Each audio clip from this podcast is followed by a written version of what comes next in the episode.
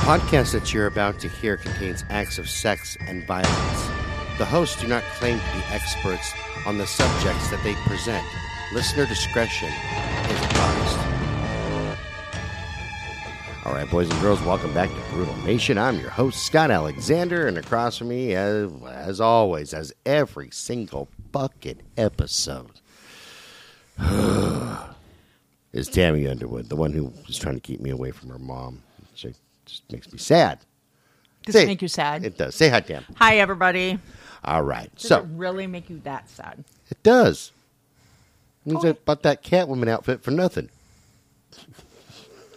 It's fucking disgusting. All right, so today we're going to finish up my thing on William Bond, and this is William Bond in Part 2. Mm-hmm. Here we go. Let's just dive right in. As I was doing my research, I came across this book written by James Monroe after he was sent to prison. Okay. Okay. If what he is saying is true, he might have been a victim in a way of Bonin. I don't mean a victim like he got killed, but on a psychological level, fear's a good motivator as far as why people do things. Even the reason why they don't do certain things. Right. Like, I'm afraid of fucking, being bit by spiders, so I don't own a tarantula. You don't? No. Okay. The book, and I'm using the word book really loosely because it's not formatted like a book. It's more like a... It's like an essay almost, right? It's like a poorly written essay. Okay. That's the only way to describe it. But it was fascinating. It really was. Monroe writes about being tied up by Bonin so that Bonin can prove that he won't kill him like he did a victim by the name of Stephen Wells. The story goes like this. Bonin asks Steve this is his victim after he gets picked up. Sorry. He asked Steve what he thinks about gay people. And Steve goes, they're okay. Matter of fact, I'm bisexual myself. Bonin pulls over, gets in the back with Steve, and tells Monroe to drive to their house. Because Monroe and Bonin share a place together. Right. Okay. So Bonin and Steve, Wells is in the back of the van. They're, they're getting it on. Let's get it on, type of thing, right? Except without any Barry White, just spit and determination. I love that look. That's just gross to me. So, according to Monroe, Bond and Wells start giving each other head. Okay. He says fellatio, but we all know what that is. Let's just call a spade here. Yeah. They get back and to Bonin's, and Wells and Bonin go back into the bedroom, and they keep on having sex. Okay. A little while later, Bonin comes out to the living room where Monroe's watching TV and asks him if he wanted to go in the back room and have some fun with him and Wells. Monroe says, no, I'm good. Just sitting here watching TV. Yeah, golden. After a while, Bonin comes back out of the bedroom and tells Monroe to follow him. He goes back to the bedroom, and Bonin looks at Wells and asks him if he wants to make $200. And of course, Stephen Wells says, "Yeah, how?" Bonin goes on to tell him that he knows, quote, a guy that likes to tie guys up and have sex with them. And Bonin ties up Wells to the bed. Then Bonin goes back to the kitchen, and Monroe follows him into the kitchen, right? And he asks him, "Hey, you aren't going to hurt him, are you?" This is something to keep in mind the next thing I'm going to tell you because it feeds back into further on some of my own thoughts. Okay. So Bonin goes back and he tells Monroe, he goes, it's too late. I already got him tied up. I'm going to kill him. Now, to this point here, Monroe's had nothing to do with any of the killings. He doesn't even know that Bonin's a serial killer at this point. They're just roommates. And he knows, his proclivity for guys and, is his gay tendencies and things like that. Knows nothing about killings. Okay. Okay, so I just want you to keep that in mind because I read this and I just had to shake my head. It was awesome. So, hold on one second. I'm trying to think. Anyway, he goes back into the room Mm-hmm. Jumps on the bed. Wells is already tied up. Fucking hits him right in the chest. Bam! Then he tells Bonin did? Yeah, Bonin. Okay. Then he tells he tells Wells that to do what he says or he's going to kill him. Already knowing that he's going to die. Well, at this point, he's begging for his life, according to what Monroe wrote. Mm-hmm. And he says, it was at this point that Bonin told Monroe to get his clothes, meaning Wells' clothes. Mm-hmm. This is right from his little essay thing. Monroe's thinking that Bonin's going to give him back the clothes and let Wells go. Like he's not going to kill him, right? He goes on to say that he didn't know that Bonin was going to kill Steve Wells. Uh-huh. Like, for real, kill him. He said, yeah, I'm going to kill him, but you know, didn't know. Thought he was just joking around. Yeah, so I was just, you know, bullshitting. Okay. Bonin puts Wells' T-shirt around his neck, around Wells' neck, his own T-shirt, and starts to strangle him. Rose says that he freaked out because he'd never seen anything like this before. Okay. And as he's freaking out, Bonin's choking Wells and jumping around. So you got. So he's not like being like methodical about it. He's like being frantic himself. He's having fun with it. Like this is his whole like game thing. Yeah. Okay. So Bonin looks at Monroe and says, "Grab his feet and hold him down because Wells is kicking." Well, I would too if somebody's fucking choking me. No shit. I'm tied up. I'm gonna kick. I'm gonna thrash. I don't want you choking me to death because I'm not paying extra for that. Goddamn it! I learned that. That costs a lot extra. You didn't listen to my safe word, bitch. That's right. My safe word isn't. So Monroe does it. Holds his feet down till they stop kicking, and Wells is dead. Bonin turns around, Wells over, and his face is all blue. And Monroe asks Bonin, hey, why is his face blue, man? And Bonin says, because he's dead. Well, fuck, we can kind of all figure that out, right? Yeah, but... And Monroe replies, what do you mean, dead? Now, let me point out that Monroe doesn't have a high IQ. He's obviously got like an IQ of Tool, like 75-ish. Okay. Yeah, obviously. And I could have put his actual IQ in here, but I just fucked around. Anyway. My personal thought. This is where I'm questioning the story. Let's recap. Monroe sees Bonin strangle Wells. He holds his feet down. They finally stop kicking. And you're confused about if he's dead? He just magically stopped kicking.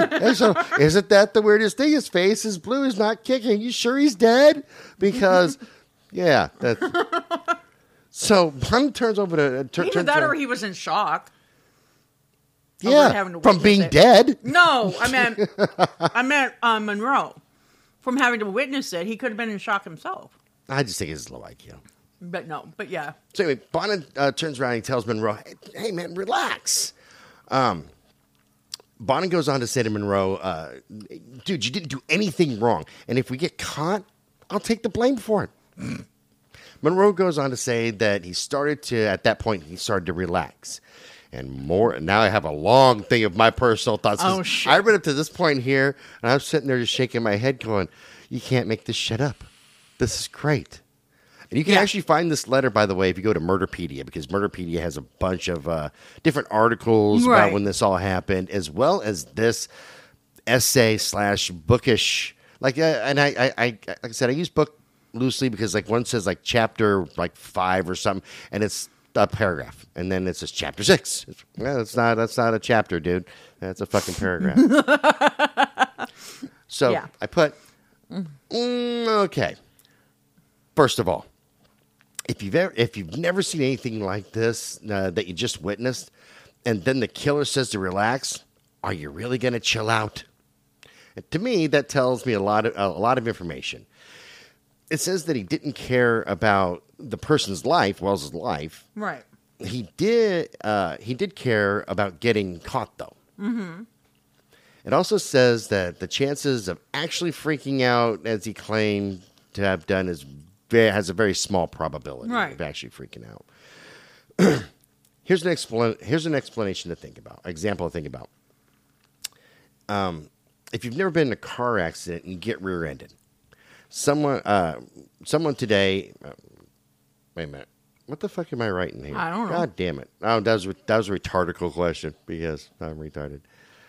If you've never been in a car accident and you rear-ended someone today, that's what I meant to say, and there was a death, wouldn't you freak out? No. Wouldn't it be a bit traumatizing? Yeah. Now that you're good and freaked out, your friend looks at you and says, hey, you didn't do anything wrong. Calm down. Are you really going to be able to calm down? If you think that you can, well, good for you. I was just saying, nobody in the history of history has ever calmed down when somebody said, calm down. Yeah, I say, bravo, man. If you can calm down just because your friend says, calm down, you know, good for you. Yeah. I myself think that it would still be, I'd still be freaking out. Mm-hmm. I mean, I just killed someone with my car is what I would be freaking out about. And that's what I'd be thinking. Like, dude, I just killed somebody with my fucking car, whether I'm at fault or not. Right. So Bonin takes the body, puts it in the van, tells Monroe that he's going to dump the body when it gets dark. Okay. He tells Bonin that they need to talk more and they sit down together in the living room. That's what Monroe and Bonin do, sit down. That's where Bonin tells Monroe that he's the freeway killer and that he has he and his partner have killed 45 people. Holy shit. Oh, yeah. So Monroe starts crying, right? And Bonin tells Monroe to stop crying and that he isn't going to hurt him unless he tries to run away or call the cops. Okay. So apparently, this little talk with Bonin sated him. Sounds good to me. You know, like all Bonin had to do was say, now. Yeah.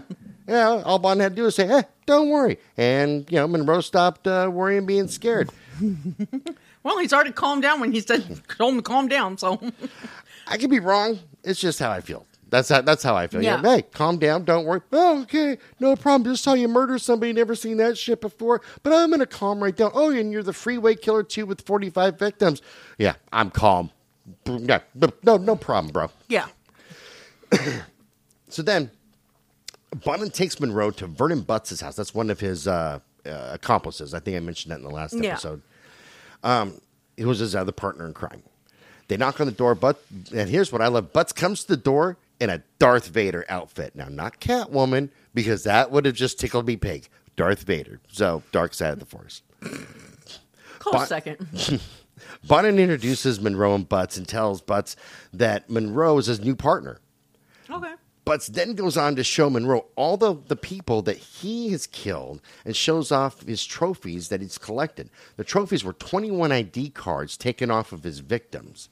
Then they go outside of the van and Bonin shows Butts his newest victim. So he was like, body. Oh my God. So he's just like, welcome to the old boys club. Here's what I've done. Yeah. It's like, hey, can't wait to get your own collection. Let's high five that shit. Now, dude, I got my personal thoughts. That's going to wrap that part up, but then we'll go on. Mm-hmm. Okay, boys and girls, it's time for a quick recap. Again. Because if I don't, you guys will get lost because I did. Monroe's not only found out that Bonin is the freeway killer, but he gets taken to Vernon Butts' place and meets a person that has helped him kill people. Then he gets shown the ID card collection that Butts' victims. Mm-hmm. Then they go back to the van, of which has Steve Wells laying there, and very dead. Very much dead. Still, Monroe's not freaking out anymore. You know, because Bonin said, hey, don't worry, don't freak out. And that just works, right? Ta-da. Ta-da. After all of this, Bonin and Monroe go back home. They're sitting on the back porch. This is after they dumped the body and all that stuff behind the gas station. And they're eating some burgers. And Bonin looks up at the sky and says, thanks, Steve. Then he looks at the ground and says, thanks, Steve, again. Then looks at Monroe and says, wherever you are. And more of my personal thoughts. And here we are again. Recapping. Bonin says some messed up crap about the victim, and Monroe seems to be thinking, hey, life is good. Dead body in the van, but Bonin says not to worry, and I have a burger, so it's good, right? We're good. Yeah. Dude. So after they're done eating, Bonin says he's tired. You know, they're going to go to bed. Separate beds, by the way, because they're not together. Uh-huh. Bonin gets into his bed, and Monroe goes to his, and then the lights go out, and Monroe turns them back on. Okay. This is the interesting part. This is the part I've been waiting to get to, because this part just made me shake my head. Is this what you were telling me about that one time? Yeah. Okay. So Bonin looks at Monroe and goes and says, "Dude, what the fuck is up?"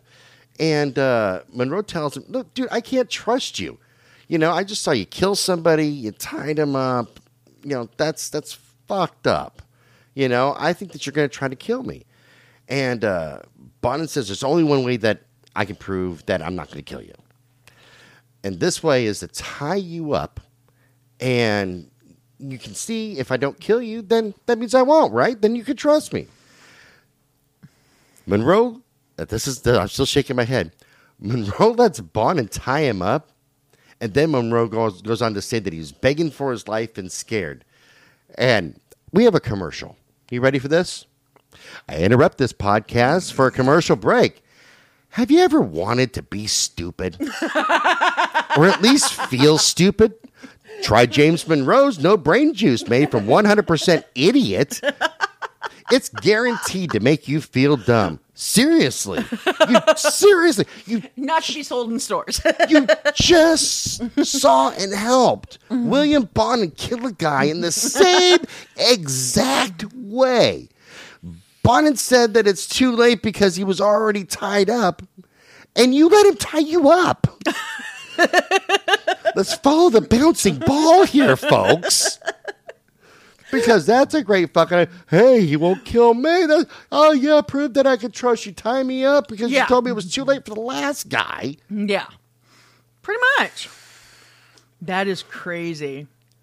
So there Monroe is begging for his life, and Bond is laughing and tells him he isn't going to kill him unless he tries to run away. Okay. Monroe says that he won't run away, and then Bond unties him. So, good to go, right? Okay. The next day, Monroe went to work with Bond because they worked at the same place. And waited for Bond to go out on a run. I think it was a tow place or some shit like that. And Monroe took off back to Michigan, where he's from, leaving Bond in the dust. Which is it's a smart move, man. Yeah. You said you won't kill me unless I run away, but, you know, adios, bitch nachos, because you're a freak. Yeah. He says that he felt like he was in a murder movie.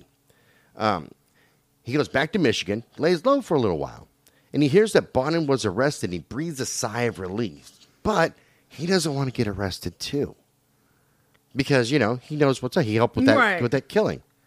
Yeah. So he went back to California and talked to the cops about Bonham, and after that he returned to Michigan because he said, "Hey, do I need to stick around?" Because they said, "Hey, did you were you involved? Were you involved in riding around with him and picking up hitchhikers?" He goes, "No, no, I was not." Yeah. Lying motherfucker. Yeah. Picked up James Wells with him. So a little bit later, the cops call him and say, "Hey, need you to come back to California? We need to talk to you again." Right.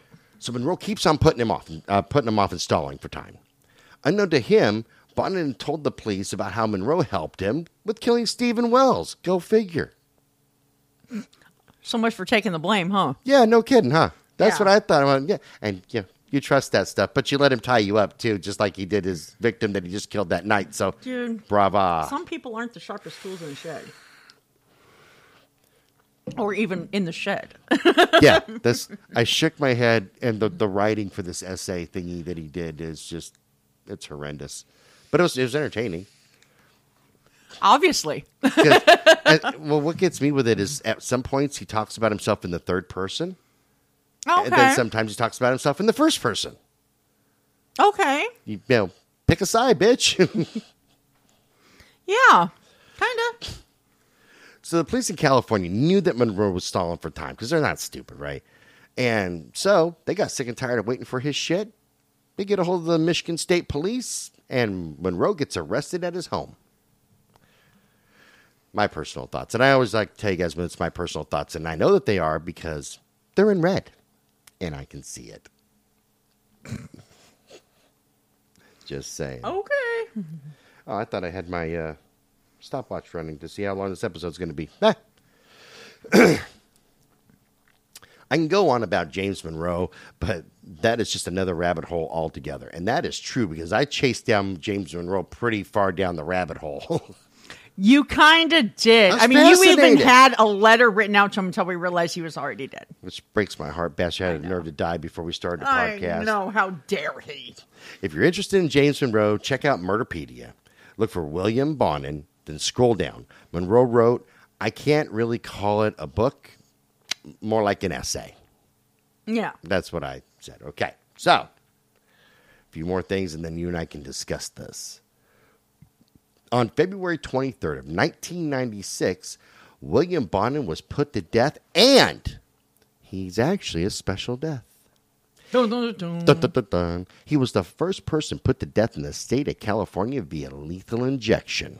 Oh, wow. The lethal injection is a combination of scopolamine, pancurium bromide, and potassium chloride, if I'm pronouncing that second one right. His death was way less violent than his victims, though. Okay. My closing thoughts. In today's society, I find that murderers are treated better than their victims. This case is really no different. Using three lethal chemicals, William George Bonin, a vicious psychopath, was put to death peacefully. After his death, his family claimed his body. He had been cremated, and his ashes spread into the Pacific Ocean. Bonin's ashes? Yeah, Bonin's ashes, yeah. Bonin's victims, however, were treated with malice and cruelty. Their bodies were dismembered and discarded like trash.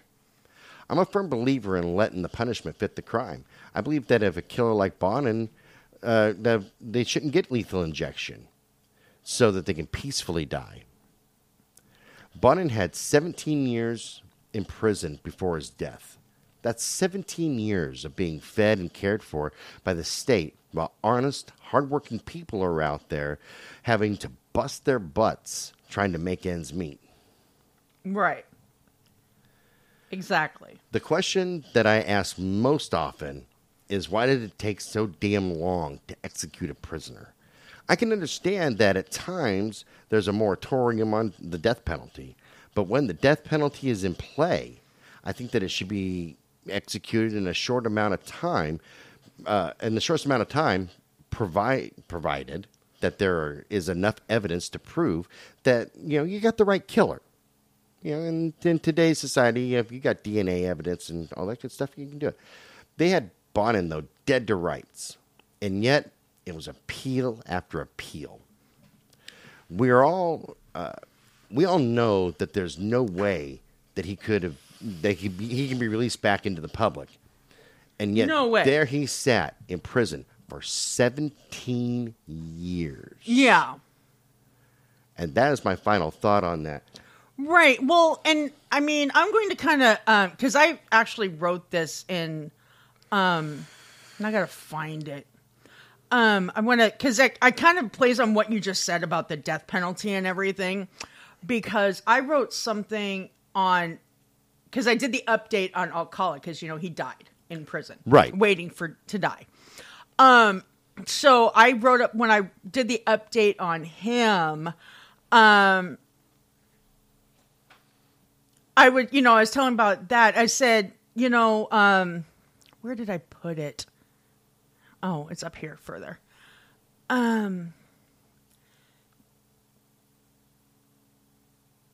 Hang on.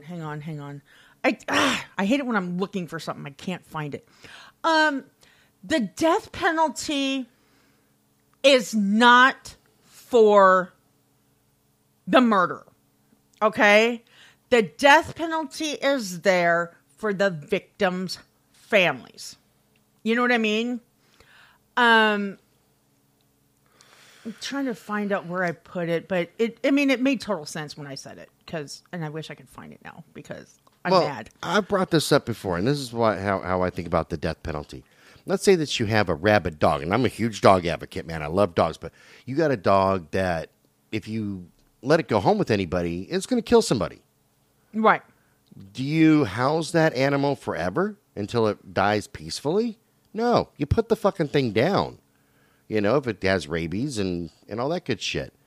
I think that they should do the same with people. Right. You can't, you know, the Bonins of the world, you're not going to be able to put them back into society. Right. It's not like they, you know, hey, serve 10 years, we're going to rehabilitate you and kick you back out. Right. You know, we know this is a deadly, lethal killer with a history of sex violence. Right. And and having the accomplices and everything like that. So he's got people working with him. What he'll end up doing is going out and finding more people to work with him, picking up more hitchhikers, and killing again. Put him the fuck down quickly. Right. You know, and I don't believe in lethal injection because I don't think that, especially like Bond tortured his victims just like Randy Kraft did. Right. I think that we should bring back firing squad. Right. Or hanging or the electric chair. Exactly. You know? Exactly. Because think about what the... Why are we treating these people better than their fucking victims? Yeah. You know, okay, so this is what I put. Because, you know, I've talked to you before about being back and forth about the death penalty myself. However, a capital punishment sentence isn't for the offender's family to mourn the loss of their loved one because they had a chance to say their goodbyes. Right. I mean, they had all those years while the appeals are being filed to say their goodbyes. In my opinion, every capital punishment case that actually follows through with success is for the victim's family. Because maybe, just maybe, once they know the person who took the life of their loved one is no longer able to see, smell, breathe, laugh, cry, or even talk anymore, they will have a sense of relief because they can finally allow themselves to do these things once the person they love will finally have peace regarding their senseless death. You know, so I think that when they prolong it by 17, 20, 30 years... Oh, yeah. That's just prolonging everybody's agony. It is. That's not letting these victims' family have any closure because they still have to go to all these appeals and you know what I mean? When the end result is going to be the same. Exactly. It's going to be the same goddamn end result. Exactly. That's why I do not understand why or how you can justify having a serial killer or a killer in general that you know cannot... Okay, so if you come home and you caught your old lady in bed with another guy and you murdered him, it's a crime of passion. Yes. Go do your time, okay? Yes. But because you're not hunting people down. Right, when you're premeditating it or, you know, bouncing around and enjoying the process, making a game out of it. Right, you know? So I kind of understand that. Yeah, you did your crime, go do your time. You know, and yeah, you are killer, and you got a felony, but, you know, we kind of understand. We're going to give you some chances. Chances are you probably aren't going to do it again, hopefully. Right. Hopefully you're not going to do it again. There's a good chance that you won't. Is there a chance that you will? Well, yeah, there's a chance that I might kill my neighbors. There's a chance I might kill you. Yeah. Every fucking day. Every day. But the likelihood is probably pretty slim. You know, even if you were to catch your new spouse in bed with another person, you're gonna thinking, I already did fucking time in prison for this, so maybe I'm not going to kill him. Or maybe I'll be a better killer. Yeah, maybe I'll get away with it this time. Maybe I'll get away with it and I'll just hide the fucking bodies. I don't know. Should think about that with my neighbors. But I'm appalled that we allow people to sit on death row. Yeah. Forever. For decades. And you're not returning any of these people to society. Yeah. And even if you did, if somebody sat on death row for 30 years, mm-hmm. you know, or 20 years, even if they are 100% rehabilitated, how do you reintroduce them to society? I mean, you got to go to a halfway house first. You know. How would you even guarantee that they, I mean, how would you even consider... Somebody like that rehabilitated, though. That's my question. Is because somebody who has gotten away with serial killing for so long, you know, for a period of time, has learned how to hide their true persona. Well, yeah. So there's no way to know that whether they're really rehabilitated or not. That's right, Carla Homolka. I'm just saying, you know. Speaking of facades, just hypothetically speaking, she might be faking it. Bitch, sugar tits. Sugar titted twat. No, but you know what I mean? It's like especially like for like the William Bonds and the Ted Bundys who have actually led productive lives other than their serial killing on the side, you know. Right. Well, they're hiding, you know. All three that I featured in this series. Right. Were productive members of society if you take out the killing. Okay. Yeah, I was going to say, if you subtract the killing, they were very productive members of society. Yeah. Now, granted, Bonin is the fly in the ointment as far as jobs go. I mean, it was a productive job. It was a towaway company. Right. I can't remember what the fuck it was called though. But yeah, it was like, I think it was like some kind of a heavy haul tow truck. So it wasn't like a white collar job like the other two. Right. It wasn't like Kearney and Kraft where it was a white collar job. Right. It's a very manual labor type of a job. Okay. So still a job. With the exception of that, all three of them are about the same. Same mm-hmm. victim pool. They're working every day. They're supporting themselves. They're kind of, you know, they got different lifestyles as far as how they act in society. Right. But very much the same kind of person. Right. I just... No. No, because like I said, I mean... Yeah, because, I mean, I don't even think that you can say that a serial killer like that has been rehabilitated. I don't think there's a valid way to, like, go about determining that. No, I agree. What I was getting at, though, is, you know, anybody at all for any crime that sits in prison for, like, 20 years, what's that fucking look for? I didn't know if there was a gnat or if I was seeing those, because sometimes I get these black floaties in my, you know, my peripheral. Oh, okay. And I couldn't tell if there was a gnat in front of my face, so I was like... Look like get some stuck in your butt. No, no, that would. But you know, if you're in prison for 20 years, sorry, dying. I probably have Rona. Probably do. Probably die. Gonna get me sick and fuck you and. Whatever, that's my goal. Just kill off everybody. Whatever with Rona. But okay. So you did time. We've talked about that before. Yeah. How different was the world in general when you got out? A lot.